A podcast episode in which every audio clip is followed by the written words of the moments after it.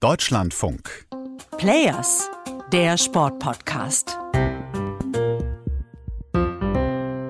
Lionel Messi gegen Kylian Mbappé. Argentinien gegen Frankreich. Das ist das große Finale dieser Fußball-Weltmeisterschaft in Katar. Zwei Aushängeschilder dieser Sportart, die aber auf der anderen Seite alles andere als unumstritten sind. Beide spielen ja für Paris Saint-Germain, ein Verein, der seit Jahren vom katarischen Staat finanziert wird.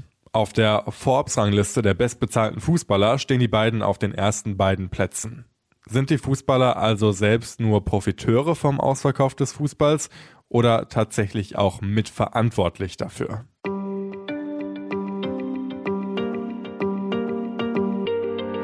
Raphael Spät hier mit Matthias Friebe. Matthias, Lionel Messi gegen Kylian Mbappé, Argentinien gegen Frankreich. Ich habe schon erwähnt, für die Gastgeber ist das natürlich das Traumfinale, aber mal ganz objektiv betrachtet, auch aus sportlicher Sicht, ist das das einzig logische Finale bei dieser WM, oder? Ja, wenn man die Spiele gesehen hat, vor allen Dingen in den K.O.-Runden, würde ich sagen, ist das das logische Finale. Nicht nur, weil wir wahrscheinlich die zwei besten Spieler des Turniers gesehen haben von den Leistungen bisher mit Lionel Messi und Kylian Mbappé, die beiden Superstars, die es auch wirklich auf den Platz bringen und die meisten Tore erzielt haben bisher, sondern auch, weil diese Mannschaften einfach als Mannschaften und technisch in anderen deutlich überlegen waren. Nur mal eine Zahl. Argentinien gegen Kroatien war, wenn wir das 7 zu 1 der deutschen Mannschaft gegen Brasilien vor acht Jahren mal ausklammern, der deutlichste Halbfinalerfolg einer Mannschaft seit 1958. Ja, und seit 1958 hat sich ja einiges verändert im Fußballbusiness. Damals sind Fußballer für ein Apfel und ein Ei so gefühlt gewechselt. Jetzt sind da ja teilweise dreistellige Millionensummen im Spiel.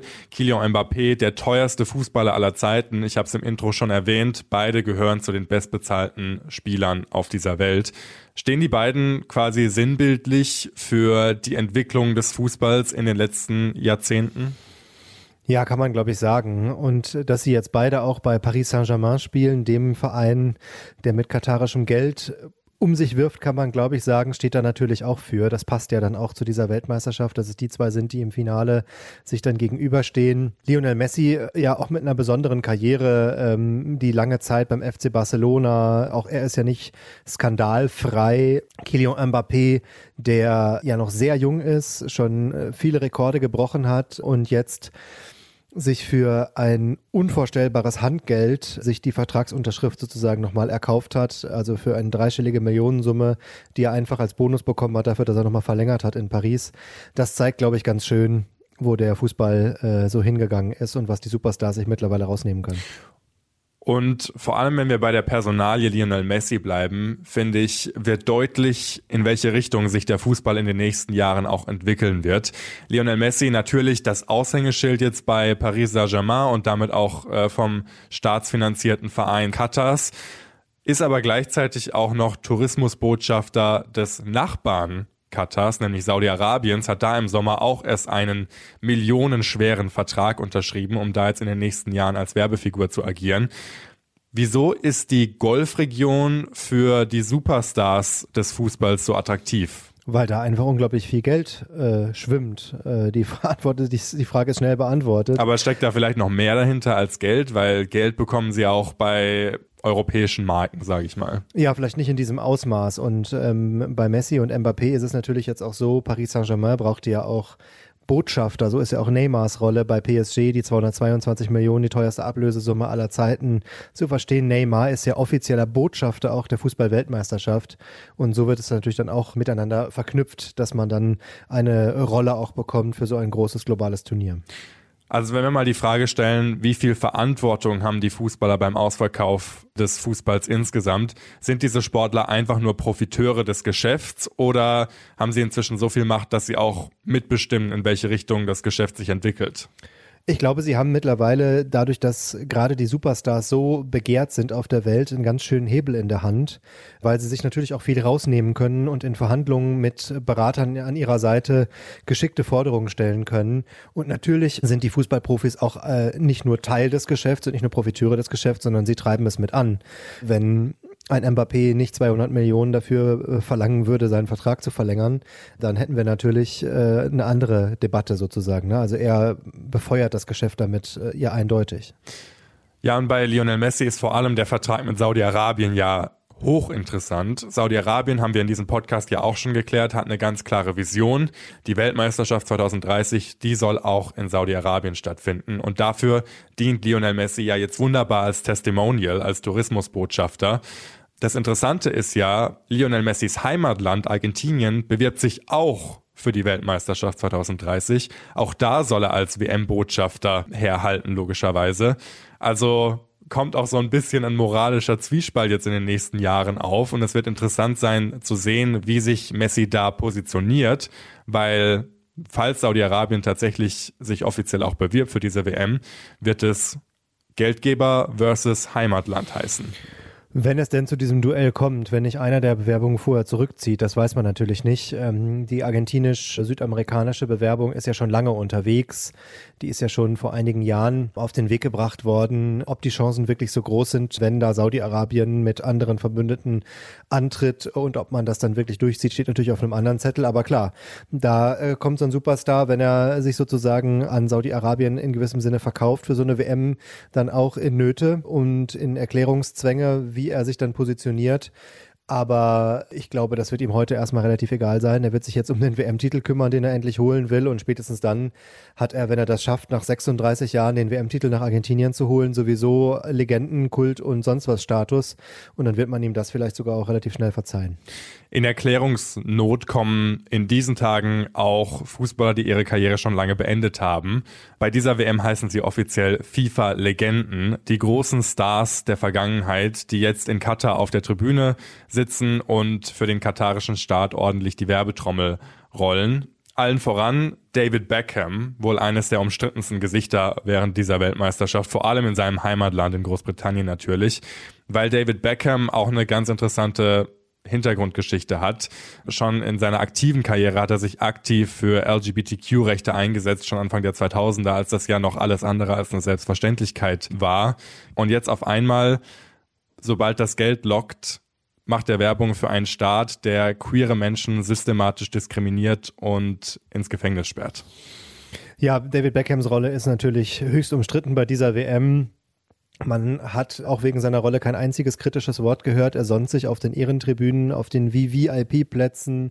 Er war auch beim Eröffnungsspiel dabei und ich glaube, er wird auch in seinem Heimatland ausgesprochen kritisch gesehen inzwischen, was seine Rolle mit Katar angeht. Das macht die FIFA ganz gerne. Vielleicht Beckham nochmal eine Sonderrolle bei der WM in Katar, aber diese FIFA-Legenden die spielen auch in anderen FIFA-Plänen immer mal wieder zwielichtige Rollen. Sie werden immer wieder mal auch für äh, sportpolitische Winkelzüge hergenommen als Botschafter für bestimmte Sachen. Ähm, Thomas Kistner von der SZ hat das mal Taschenspielertricks genannt, die die FIFA mit ihnen macht. Wir hatten jetzt zum Beispiel vor ein paar Tagen den Fall, dass die FIFA-Legenden ein Freundschaftsspiel gegen Gastarbeiter äh, gespielt haben als eine Spaßveranstaltung, wo Gianni Infantino dann den Anpfiff gemacht hat in einem der WM-Stadien. Also das ist so eine Truppe, die die FIFA da aufgebaut hat, mit denen man sich brüsten will. Die dient eigentlich nur dem Anstrich, äh, Weltmeister und erfolgreiche Spieler aus möglichst vielen Ländern dahinzustellen, die sozusagen allein durch ihre Anwesenheit verschiedensten FIFA-Produkten, insbesondere der Weltmeisterschaft natürlich dann so ein bisschen Glanz und Legitimation verleihen sollen. Und die dadurch natürlich auch gleichzeitig jede Art von Glaubwürdigkeit verlieren, wenn es jetzt mal dazu kommen sollte, dass sie sich auch zu politischen Themen äußern. Genau, man kann da auch über die Auswahl der FIFA-Legenden, könnte man noch mal länger eine andere Folge machen. Wenn, ich nenne mal nur einen Namen, da wird schon deutlich, in welche Richtung es geht. Also Deutschland war bei den FIFA-Legenden beim Eröffnungsspiel mit Thomas Berthold vertreten, Weltmeister von 1990, der ja in den letzten Jahren vor allen Dingen mit Corona-querdenkerischen Parolen äh, auf sich aufmerksam gemacht hat. Und es geht einfach nur darum, möglichst viele Menschen mit möglichst vielen Titeln auf die Tribüne zu sitzen und völlig egal, wer das dann letztendlich ist. Jetzt gab es ja hier in Deutschland in den letzten Jahren immer mal wieder die Diskussion, wie mündig müssen Sportler, vor allem wie mündig müssen auch Fußballer sein, vor allem wenn es dann zu einer Weltmeisterschaft in Katar geht. Wie sehr sollen oder müssen sich Spieler zu den politischen Missständen in solchen Ländern auch äußern? Das ist eine Debatte, die wir, glaube ich, in den nächsten Jahren noch viel, viel intensiver führen werden. Insbesondere in Deutschland. Nach dem Love Desaster kann man ja vielleicht sagen bei dieser WM, wenn jetzt die Heim-EM kommt. Ich glaube, dass es Teil der Aufarbeitung des DFB sein wird, dass man sich entscheiden muss, ob man sich überhaupt noch politisch äußert oder nicht. Und mein Gefühl sagt mir, die Entscheidung wird in die Richtung gehen, dass man sich nicht mehr politisch äußern wird, so wie es viele andere Länder auch gemacht haben. Die Holländer beispielsweise haben bei der ersten Pressekonferenz am ersten Tag gesagt, so, wir haben jetzt alles gemacht, wir hatten die Gastarbeiter beim Training einmal dabei, wir kümmern uns jetzt um Fußball, wir machen jetzt wieder den Sport. Und ich habe ein bisschen das Gefühl, dass insgesamt die Bewegung wieder in diese Richtung geht. Natürlich kann es Ausnahmen geben von in Anführungsstrichen mündigen Fußballern, die sich dann selbst äußern auf ihren sozialen Medien oder beim Torjubel die Herzgesten machen, wie Goretzka vor anderthalb Jahren bei der EM. Aber ich glaube eher, dass das individuelle Entscheidungen werden. Ist so ein bisschen mein Gefühl, dass da die FIFA mit ihrem, wir müssen jetzt über Fußball reden, sich ganz gut durchgesetzt hat mit ihren ganzen Tricks und Zwängen und dem Druck, den sie aufgebaut haben. Vielleicht werde ich Lügen gestraft, aber ich habe ein bisschen die Vermutung, dass das in den nächsten Jahren eher weniger als mehr wird. Ist ja schon interessant, da die Entwicklung zu sehen im Fußball, wenn man mal die Frauen mit den Männern vergleicht. Also bei den Männern ist immer mehr Geld im Spiel und gleichzeitig trauen sich immer weniger Fußballer Missstände offen anzusprechen. Auf der anderen Seite hast du die Frauen, die ja wahnsinnig mutig sind bei solchen Dingen und da auch vorangehen. Bestes Beispiel ist ja Megan Rapino, die sich sogar mit dem eigenen Präsidenten angelegt hat während der Weltmeisterschaft 2019 und die da auch kein Blatt vor den Mund nehmen. Ja, ich glaube, Megan Rapino ist natürlich eine Ausnahmeerscheinung. Ähm, aber auch hier in Deutschland gibt es ja wahnsinnig viele mündige Sportlerinnen, Fußballerinnen vor allen Dingen. Total, aber, aber sie ist natürlich eine Ausnahmeerscheinung. Sie geht natürlich nochmal mutigere Wege als alle anderen äh, vor ihr und in allen anderen Ländern. Tatsächlich ist es auffällig, dass bei den Frauen viel mehr auf diese gesellschaftlichen Themen Wert gelegt wird und dass sie viel mehr sich auch damit auseinandersetzen rund um die Turniere. Ich glaube, es liegt einfach daran, dass sie selber im Fußball Diskriminierungserfahrungen machen, dass der Frauenfußball immer noch nicht den Stellenwert hat, den er haben sollte und den sich die Frauen auch wünschen würden. Und dass sie dadurch natürlich auch ein bisschen mutiger werden, weil sie einfach ihre eigene Rolle, ihre eigene Position suchen es wird spannend zu sehen, ob das in den nächsten Jahren so anhält, ob sie sich ihren Mut und ihre Courage äh, bewahren oder ob, wenn die Entwicklung weitergeht und auch da mehr Geld fließt und auch da andere Abhängigkeiten kommt, äh, ob sich das dann auch wieder zurückentwickelt ein bisschen. Das äh, werden wir mit Spannung beobachten, glaube ich. Zu all diesen Themen würde uns natürlich auch eure Meinung interessieren. Schreibt die uns doch gerne per Mail an players.deutschlandfunk.de oder auf Twitter at dlf-sport.